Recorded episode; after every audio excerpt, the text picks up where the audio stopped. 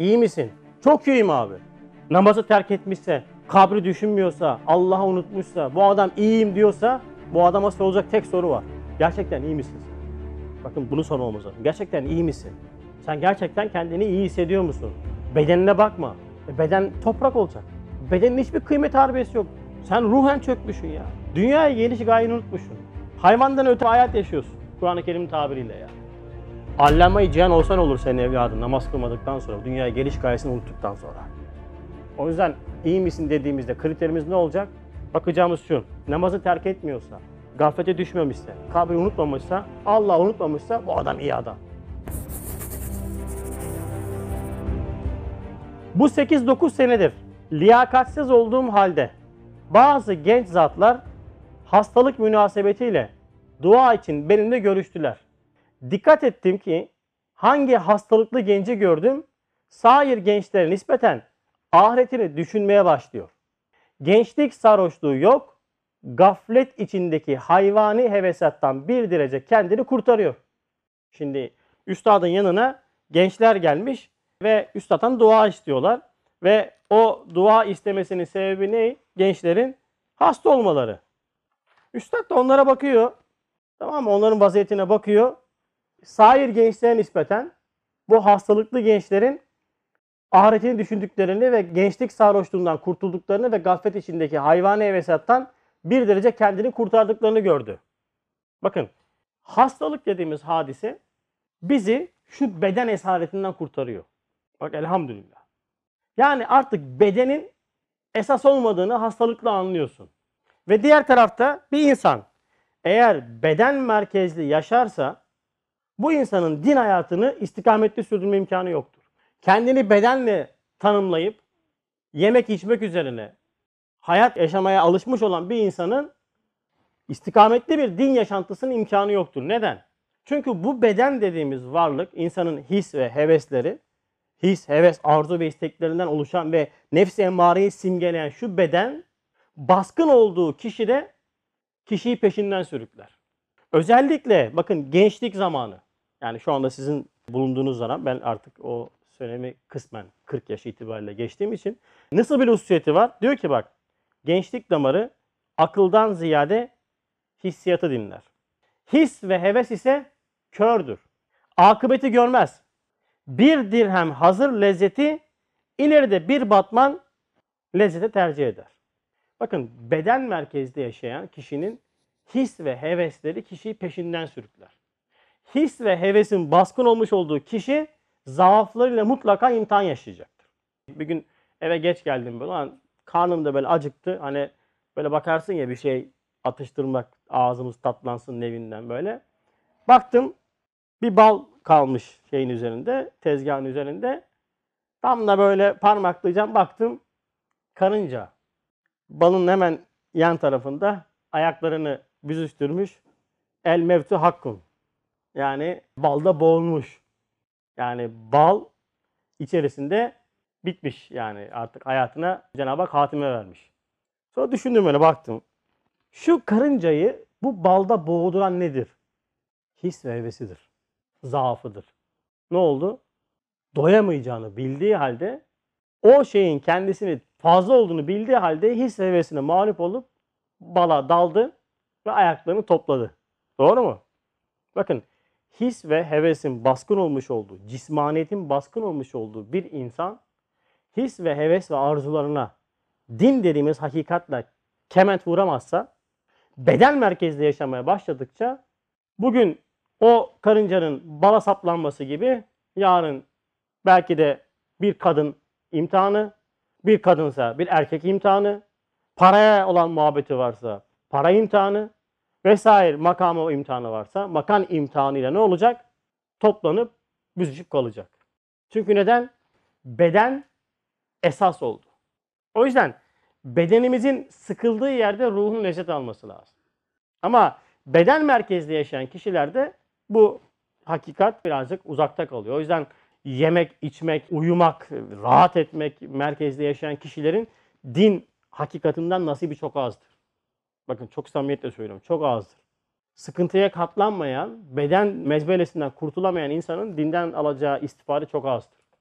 Yani istikametli bir hayat sürmesi çok zordur o kişilerin. Ben çok gördüm. Kendi nefsimde de çok görüyorum bunu. O yüzden yapmam gereken şey ne? Şu beden merkezi yaşamaktan kurtulmam lazım. İşte hastalık vesilesiyle bu beden mezmelesinden kurtuluyor insan. Ve birçok şeyin farkına varıyor. Bak üstad devam ediyor ki, ben de bakıyordum onların tahammül dahilindeki hastalıkların bir ihsan-ı ilahi olduğunu ihtar ederdim. Derdim ki, kardeşim senin bu hastalığının aleyhinde değilim. Hastalık için sana karşı bir şefkat hissedip acımıyorum ki dua edeyim. Çok enteresan bir şey yani. Kendisinden dua isteyen gençlere üstadın yaklaşımına bakar mısın? Ben size acımıyorum ki diyor yani. Dua edeyim. Hastalık seni tam uyandırıncaya kadar sabra çalış. Bak, hastalık seni tam uyandırıncaya kadar sabra çalış. Demek ki hastalıklar, musibetler neymiş? Uyandırma servisi. Ya, değil mi? Efendimiz sallallahu aleyhi ve sellem ne buyuruyor? İnsanlar uykudadır ve ancak öldükleri zaman uyanırlar.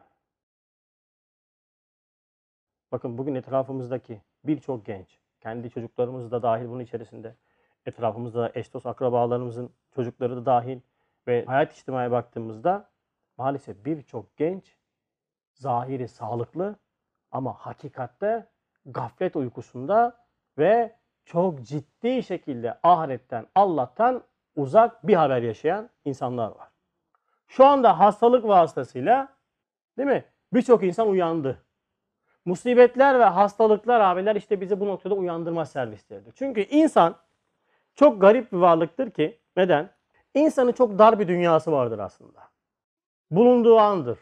Fakat insan o bulunduğu an olan o hayatı geçmiş ve gelecekle beraber birleştirip çok uzun bir hayat çiziyor kendisine. Ve bununla beraber bazı emellerle beraber, hedeflerle beraber o hayatı olabildiğince uzatıyor. Kendi aleminde, vehminde, hakikati yok bunun ama. Bununla ilgili bir üstad örnek veriyor. Bak diyor ki, ey dünyaperest insan, çok geniş tasavvur ettiğin senin dünyan dar bir kabir hükmündedir. Fakat o dar kabir gibi menzilin duvarları şişeden olduğu için birbiri içinde inikas edip göz görünceye kadar genişliyor. Kabir gibi dar iken bir şehir kadar geniş görünür. Mesela ufacık bir eve, şuraya 50 metrelik bir alan düşünün. 10 metrekarelik dükkanlar var bazı kapalı çarşıda falan. Bakıyorsun adamlar ayna koyuyorlar dükkanın içerisine, değil mi? Ayna vasıtasıyla dışarıdan bir bakıyorsun, diyorsun ne kadar büyük dükkan. Dükkana bir giriyorsun, dükkan ufacık, değil mi? İçindeki aynalar birbirine yansıyaraktan içeri dar olan yeri genişletiyorlar. Aynen bizim vaziyetimiz de böyle.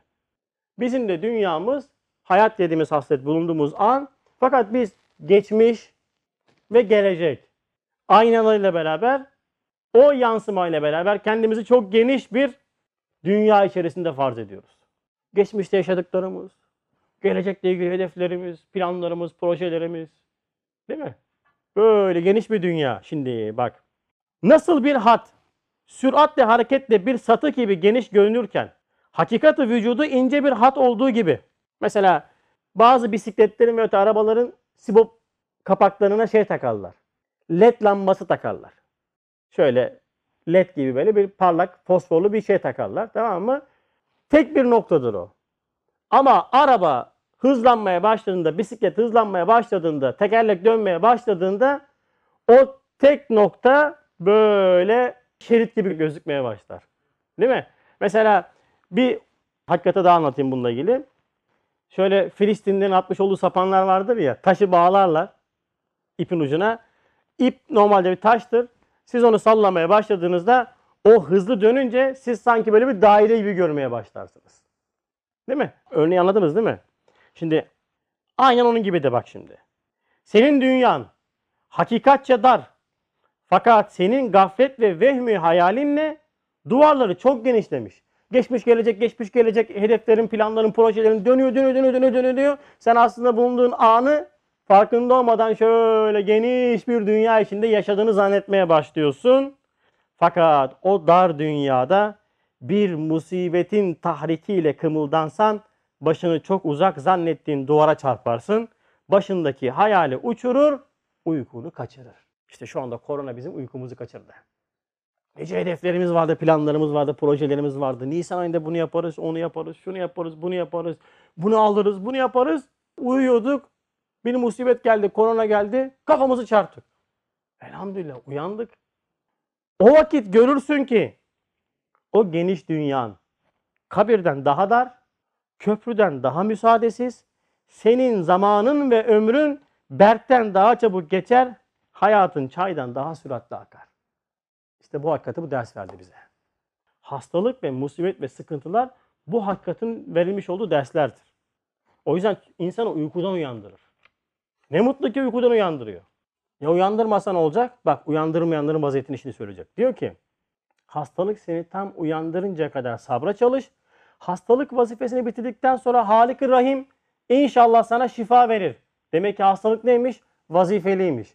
Vazifesini bitirdikten sonra Halik-i Rahim sana inşallah şifa verir. Bak şimdi hem derdim senin bir kısım emsalim sıhhat belasıyla gaflete düşüp namazı terk edip kabri düşünmeyip Allah'ı unutup bir saatlik hayatı dünyevinin zahiri keyfiyle hadsiz bir hayatı ebediyesini sarsar, zedeler, belki de harap eder. Şimdi şu anda herkes etrafına baksın. Nice gençler şu vaziyette değil mi? Sağlıklı ama sağlık onun hakkında nimet değil, nikmet olmuş. Yani nimetsizlik olmuş, bela olmuş. Neden? Çünkü yaşantısına bakıyorsun hayvandan daha aşağı. Ve biz bu gençlerimizin çoğuna sorduklarında ne diyoruz? Oğlun nasıl, kızın nasıl, falanca nasıl? Çok iyi. Niye çok iyi? Üniversitede okuyor ya, çok iyi. Ama bakıyorsun ki sıhhat bela olmuş. Sıhhat belasıyla beraber gaflete düşmüş, namazı kılmıyor, kabri düşünmüyor, Allah'ı unutmuş, bir saatlik hayat lezzetleri için sefaat içerisinde hayat yaşanıyor. Ve bunu anneler, babalar bakın samimiyetle söylüyorum şu anda bunlara çanak tutuyorlar, bunları mazur görüyorlar ve bunları destekliyorlar. Ve bu insanlar dindar insanlar, Müslüman insanlar ya. Sorsan ama çok iyi. Neresi iyi ya? İşte alemi ahirette maalesef böyle anne babalardan çocuklar ne olacak? Şekvacı olacak, şikayetçi olacak. Nereden söylüyorum bunu? O şefkatli valide çocuğunun hayatı dünyevide tehlikeye girmemesi, istifade ve fayda görmesi için her fedakarlığı nazara alır, onu öyle terbiye eder. Oğlum paşa olsun diye bütün malını verir, hafız mektebinden alır, Avrupa'ya gönderir. Fakat o çocuğun hayatı ebediyesi tehlikeye girdiğini düşünmüyor ve dünya hapishanesinden kurtarmaya çalışmıyor. Cehennem hapsine düşmesini nazara almıyor. Anne baba kendi öz evladını ve kızını, maalesef şu anda bizler çoğumuz bu vaziyetteyiz. Çocuklarımızın namaz kaçırmaları bizim için önem arz etmiyor. Önem arz etmiyor. Hiç önem yok yani. Düşmüş oldukları sefih haller, vaziyetler önem arz etmiyor. Ya bir anne bu dünyada çocuğuna en ufak bir zarar gelmemesi için değil mi? Ne kadar çaba sarf eder? Hepimizin annesi var. Hepimiz bunu görüyoruz değil mi? Anneler ne kadar titriyor üzerimize. Zarar gelmesin. Aman zarar görmeyelim diye. Ebedi alemde ya cehennem gibi bir hapse giriyor. Ve koşar adım gidiyor bu çocuk yani. Kılıyla, kıyafetiyle, yaşantısıyla, oturmasıyla, kalkmasıyla, namazsızlığıyla. Bakıyorsun yani koşar adım gidiyor. Ve anne ve baba, özellikle anneler maalesef cehennem hapsine girmesine, düşmesine nazara almıyor. Peki ne oluyor? Fıtri şefkatin tam zıttı olarak o masum çocuğunu ahirette şefaatçi olmak lazım gelirken davacı ediyor. O çocuk niçin benim imanımı takviye etmeden bu helaketime sebebiyet verdin diye şekva edecek. Ya, çocuk anneden kaçar mı? Şu anda kaçmıyor mu? İnsan kaçar mı? Ya nasıl kaçar? Ha işte kaçıyorsun. Bu numune alem ahirete gittiğimizde herkesin böyle hesapları, kitapları dökülmeye başladığında abiler ne ana tanıyacağız ne baba. Ve hadislerde geçiyor çocuklar analarından ve babalarından diyor şikayetçi olacaklar, şekvacı olacaklar. Niye? Benim imanımı takviye etmediniz. Ama takviye için ne lazım? Arabalarda akü biter değil mi? takviye alırsın. Alacağın takviye ne olması lazım? Kendisi dolu olması lazım.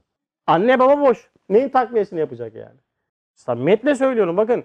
Ve biz bu çocuklarımızı, bu evlatlarımızı etrafa çok iyi maşallah var aman aman ha çok iyi diye pazarlıyoruz ve sunuyoruz ve çocuklarımızın ahiretleri bitiyor. Bırak biz çocuklarımız ahiretine, biz kendi ahiretlerimiz için ciddi endişe duymuyoruz ki, çalışmıyoruz ki. Şimdi bak koronavirüsü vesilesiyle ne oldu? Bir ölüm hakikati alemimize canlanmaya başladı elhamdülillah. Ölüm hakikati en azından biraz daha ciddi hemhal olmaya başladık elhamdülillah. Hangimizin iman selameti garanti altında? Ya işte mesele burada. Yani üstadın hasta olan gençlere dua etmemesinin arkasındaki sır bu. İyi misin? Çok iyiyim abi. Bir adam namazı terk etmişse, kabri düşünmüyorsa, Allah'ı unutmuşsa, bu adam iyiyim diyorsa bu adama sorulacak tek soru var. Gerçekten iyi misin sen? Bakın bunu sormamız lazım. Gerçekten iyi misin? Sen gerçekten kendini iyi hissediyor musun? Bedenine bakma. Beden toprak olacak. Bedenin hiçbir kıymet harbiyesi yok. Sen ruhen çökmüşsün ya. Dünyaya geliş gayeni unutmuşsun. Hayvandan öte hayvan hayat yaşıyorsun. Kur'an-ı Kerim'in tabiriyle yani. Allah'ı unutmuşsun, namazı terk etmişsin. Bu kriterlere baktığımızda emin olun ki etrafımızda çok iyi, iyiyim diyen fakat çok ciddi hastalığı insanlar var. Belki nefislerimiz de bunun içerisindedir yani. Senin bir kısım emsalin sıhhat belasıyla gaflete düşüp, namazı terk edip, kabri düşünmeyip, Allah'ı unutup bir saatlik hayatı dünyevinin zahiri keyfiyle hadsiz bir hayatı ebediyesini sarsar, zedeler, belki harap eder. Bakın önce sarsıntıyla başlıyor. Ondan sonra zedelenme başlıyor. Sonra harap oluyor. Mesela küçük küçük günahlar sarsıntılardır. Bunlar devam ettikçe seni zedelemeye başlar. Ve sen farkında olmadan büyük günaha doğru yavaş yavaş gitmeye başlarsın ve büyük günahla beraber senin manevi hayatın darmadağın olur. Sarsıntıların farkında olmamız lazım. Mesela bizim dairemiz içerisinde okuyamamak, işte namaza ciddiyetsizlik, namaz kaçırmak. Bakın bunlar büyük problemlerdi. Bunların affı olmaz. Çünkü bulunduğun konuma göre değerlendirileceksin. İşte bu dershane içerisinde, medrese içerisinde marifetullah eğitimlerini daha ciddi çalışmasını yapmamak. Bak bunlar büyük problemler. Bunda ne yapar? Önce sarsar, sonra zedeler, sonra senin manevi hayatını ne yapar? Harap eder. Herkes kendini çekin yapsın. O yüzden başta nefsimiz, sonra etrafımızdaki eşimiz, çocuğumuz, onlar hakkında iyi değerlendirmesi yaptığımızda lütfen bu kriterlerimiz dünya olmasın. Çünkü bu dünyanın kıymet harbiyesi yok Cenab-ı Hak indinde. Eğer diyor Cenab-ı Hak indinde bu dünyanın bir değeri olsaydı diyor kafirler bir damla su içemezdi diyor bu dünyada. Cenab-ı Hak için bu dünya bir showroom tabiri caizse. Burada esmasını ifa ediyor, kendini tanıtıyor. Müminler için ebedi alemde ebedi bir mekan hazırlamış ve oraya programlamış her şeyi. Ama evliliklerde bakıyorsun. Adam kızı vermiş. Ne iş yapıyor? Memursa da tamam bitti. Elhamdülillah. Tamam. Rızık garanti çünkü. Yani memurlu olunca devlete dayamışın sırtını. Rızık Allah'tan değil devletten oluyor bu sefer. Tamam ama acayip bir itikadi problemle artık güven içinde verebiliyorsun kızı. Hadi verdin. Sonra arabası var mı? Evi var mı diye sorulur. Ama hiç bana denk gelmedi ya. Namaz soran, ilk namazı var mı diye soran hiç denk gelmedi bana. Kılar. Bak şimdi namazı yok. Evi var, işi var. Diyor ki namazı kılar. Bak bu ihtimali alıyor. Diğer tarafta adam çok güzel Müslüman çocuk. Namazı var, niyazı var. Evi yok. Evi yoksa olmaz. Ama evi de alabilir. Bak aynen bu değil mi vaziyet yani? Yani namazı alabilir garanti, evi alamaz. Bak şimdi böyle bir itikadi bir sıkıntıyla karşılaşıyoruz. Bakıyorsun ondan sonra çocuk baş aşağı cehenneme yuvarlanmış kılıyla, kıyafetiyle arkasından annesi babası teşvik ediyor. Diyor ki ya gençtir diyor ya. Yapsın. Biz yapmadık onlar yapsınlar. Keşke sen de yapsaydın ya. Keşke sen de yapsaydın yani. Çok istiyorsan şimdi yap ya. Dua et Allah'a. Bu kadar ahmaklık olmaz ya. Ya insan üzülüyor yani. Harbiden de çok üzülüyorum. Görüyorum. Var etrafında böyle insanlar. Anne baba olarak biz ne zaman ki kendi dünyamızda alem-i ahiret canlı olacak ve din merkezli yaşayacağız ve bütün değerlendirmemizi din merkezli yapmaya başladığımızda kendimizi, çocuklarımızı bu minvale göre, bu ölçüye göre değerlendireceğiz. Allame-i Cihan olsa ne olur senin evladın namaz kılmadıktan sonra, dünyaya geliş gayesini unuttuktan sonra? Bunlar olduktan sonra illaki okuması, değil mi? Büyük yerlere gelmesi. Allah öyle insanlardan razı olsun. Ama bu sefer ne olacak biliyor musun? Maneviyat sahası boş olduğu için büyük makamları işgal eden küçük insanlar çıkacak piyasaya. Bugün vaziyetimizin birçoğu da budur işte. Bugün böyle büyük makamlara gelip götürenlerin hepsi bu maneviyat boşluğunu yaşamış insanlardır. Annesi babası tarafından paşa olsun diye yönlendirilip, makam sahibi olsun diye yönlendirilip, makam sahibi olup adam olamayanlardır işte. Çünkü dinin bize vermiş olduğu ölçü nedir? Maddi ve manevi terakki olacak. Sırf manevi de değil. Maddi ve manevi. Ama sen bu dünyaya geliş gayeni unutma. Allah'ı unutma. Değil mi? Namazı unutma. Kabiri unutma. Ve biz anne babalar olarak hepimiz, değil mi? Gençler olarak hepimiz, her Müslüman için bu noktada nedir? Uyarıcı olarak vazifeliyiz yani. Ve bunu söylememiz de lazım. O yüzden iyi misin dediğimizde kriterimiz ne olacak? Bakacağımız şu. Namazı terk etmiyorsa, gaflete düşmemişse, kabri unutmamışsa, Allah'ı unutmamışsa bu adam iyi adam. Bu adam iyi adam. Ha, bunlar yoksa iyiyim dese de diyeceğin tek şey kardeşim, Allah senin yardımcın olsun. Sen çünkü hastasın. Hastasın, haberin olsun. Evet. Sen hastalık gözüyle herhalde gideceğin bir menzilin olan kabrini ve daha arkasında uhrevi menzilleri görürsün ve onlara göre davranıyorsun. Demek senin için hastalık bir sıhhattir. Bak hastalık ne oldu? Kişiye hakikati anlattığı için hastalık sıhhat oldu. Yani zahiri nimet olmayan o hastalık nimet oldu. Bakın şu anda korona hadisesi çok açıdan nimettir. Evet şu anda cemaatler namaz kılamıyoruz. Sohbet yerleri kapalı mı?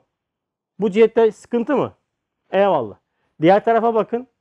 Gece kulüpleri, publar, eğlence yerleri hepsi kapalı mı? Elhamdülillah. Nice insanlar şu anda günaha giremiyor mu? Elhamdülillah. Evet bu zahiri sıkıntı şu anda hakikatte nedir? Nimettir onlar için. Elhamdülillah. Demek senin için hastalık bir sıhhattir. Bir kısım emsalindeki sıhhat de bir hastalıktır. Demek ki ölçüm benim ne olacak? Ben eğer gaflete düşmüyorsam, namazı terk etmiyorsam, kabri düşünüyorsam, ahiret menzilini düşünüp ona göre kendimi hazırlıyorsam, ona göre yaşıyorsam ben gerçekten de sıhhatliyim. İyiyim dersem hakkım var. Ama ben gaflete düşmüşsem, namazı terk etmişsem, kabri düşünmüyorsam, Allah'ı unutmuşsam, bu dünya hayatında lay lay lay yaşıyorsam, ben iyiyim diyorsam yalan konuşuyorum. Ben aslında çok ciddi şekilde hastayım. Benim ebedi hayatım büyük bir tehlike içerisinde. Cenab-ı Hak inşallah böyle hastaların, kendi başta nefsimiz olmak üzere, böyle hastaların da Cenab-ı Hak şifasını Kur'an eczanesinden nasip eylesin. O hastalıkların tedavisine bizleri de vesile eylesin. Bu hakikatleri vesile eylesin. Velhamdülillahi Rabbil Alemin. El Fatiha. Salavat.